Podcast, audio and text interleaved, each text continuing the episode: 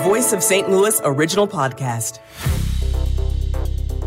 This is the St. Louis All Local podcast. Here are today's stories from the KMOX newsroom. Today is Friday, April 28th. I'm Megan Lynch. And I'm Debbie Monterey. A judge accuses Kim Gardner of making the circuit attorney's office, quote, a rudderless ship of chaos. Circuit Judge Michael Noble let Kim Gardner have it, frustrated that the circuit attorney failed to show up for a contempt of court hearing to explain why one of her prosecutors failed to show up twice for hearings in a shooting case that left an 11 year old girl wounded. It appears that Ms. Gardner has complete indifference and a conscious disregard for the judicial process. The judge shut down Gardner's defense attorney, Michael Downey, not allowing him to speak on her behalf, insisting that the show cause order specified that Gardner herself or someone from her office designated to speak could answer questions. An assistant circuit attorney Gardner did send to the hearing didn't know the answers to several questions put to him by the judge. Kevin Killeen, KMOX News.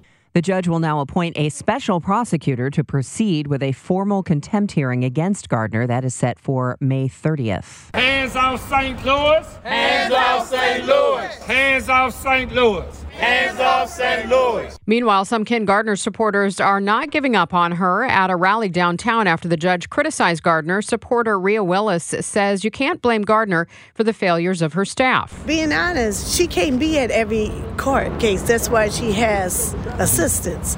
That's being realistic. And that if those uh, attorneys decide not to show up, it's not her fault. It's their fault. They have a duty. The group says Gardner is being persecuted because she's an African American woman who's challenging the white power structure and because she attempted to prosecute Republican Governor Eric Greitens. A man was shot and killed near Kiener Plaza in the middle of the day yesterday while horrified bystanders dove for cover. KMOX's Michael Calhoun was on the scene.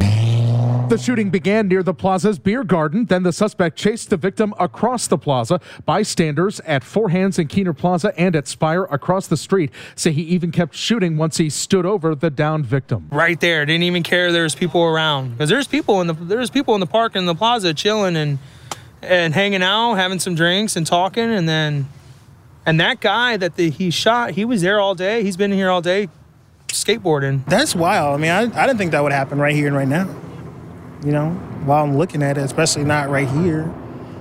And during the day, like 3:30 p.m. 3:30. That's exactly what happened at 3:30. Police Lieutenant Donna Garrett. Do police have a suspect? No, we don't at this time. We're reviewing surveillance footage uh, to see if we can, and if any cameras captured the actual incident. Does this change bystanders' feelings about downtown? I wouldn't say that it would uh, keep me away from coming downtown and keep me more cautious. Michael Calhoun, KMOX News. A deadly mix of fentanyl is hitting St. Louis. Just one week ago, KMOX told you about the so called zombie drug that's been turning up around the nation.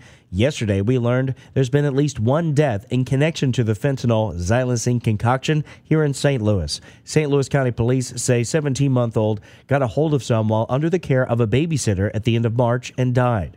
The Drug Enforcement Agency says 23% of all fentanyl seizures here in St. Louis have had xylazine connected with it a troubling trend, according to Andre Swanson with DEA St. Louis. One of the issues with xylazine, it is not a controlled substance like fentanyl or heroin or, you know, so it we can't even arrest somebody who has xylazine.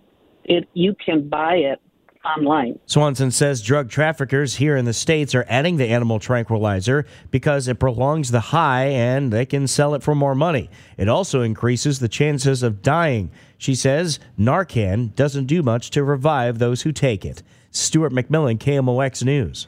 A powerful obesity drug could soon be on the market. CNN senior medical correspondent Elizabeth Cohen says drug maker Eli Lilly claims this drug, called tirzepatide, helped people lose up to 16% of their body weight or more than 34 pounds over nearly 17 months. But, and this is a big but, there were side effects. There were side effects such as nausea or diarrhea, and that was one in five people. One in five people had nausea or diarrhea. That's not a small number, and there was also a fair number of people who had other unpleasant side effects like constipation. I mean, it was some of these are really not fun. Other more serious side effects include possible pancreatitis, kidney disease, or thyroid cancer.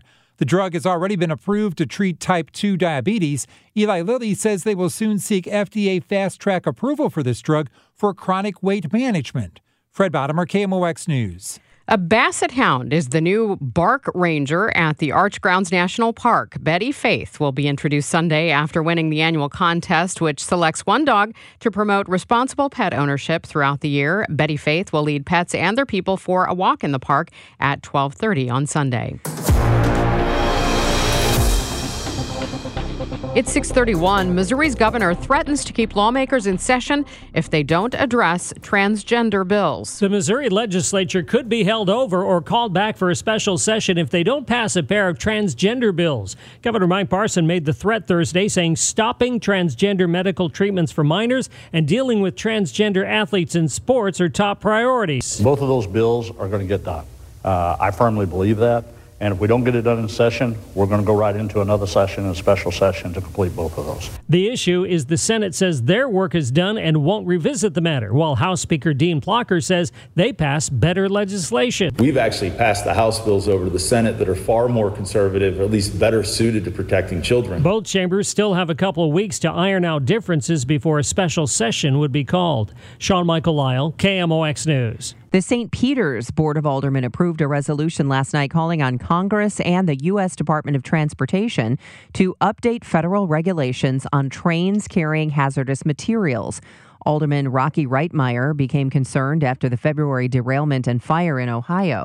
The train tracks go straight through our St. Peters Old Town and thinking about our residents. And also, it goes all the way through our county and all the other cities have that same railroad tracks going through there. The resolution is to be sent to congressional representatives and Transportation Secretary Pete Buttigieg. Missouri voters would need approval from a majority of the state's congressional districts or a 57% statewide vote to amend the state constitution under a proposal the Senate passed yesterday. Senators voted 24 to 10 along party lines in favor of the change, which would go before voters if passed by the House by the May 12th end of session. Currently, it takes a simple majority to amend the state's constitution. Republican lawmakers say that is too low. Voters in recent years have used ballot measures to enact policies, including legalizing recreational marijuana and expanded access to Medicaid. An amendment to allow local jurisdictions to restrict whether minors can carry guns was defeated in the Missouri House yesterday. Representative Peter Meredith of St. Louis offered the proposal to amend a standard omnibus bill, calling it a matter of local control. We've asked for red flag laws to actually identify that when parents ask for it. You want to talk about absentee parents? What if the parent is literally asking for the gun to be taken? Asking the police, and the police say we can't. A handful of Republicans did vote for Meredith's amendment, but not enough to add it to the bill. St. Louis All Local is produced by the KMOX News team. Subscribe to the All Local on the Odyssey app or wherever you get your favorite podcasts.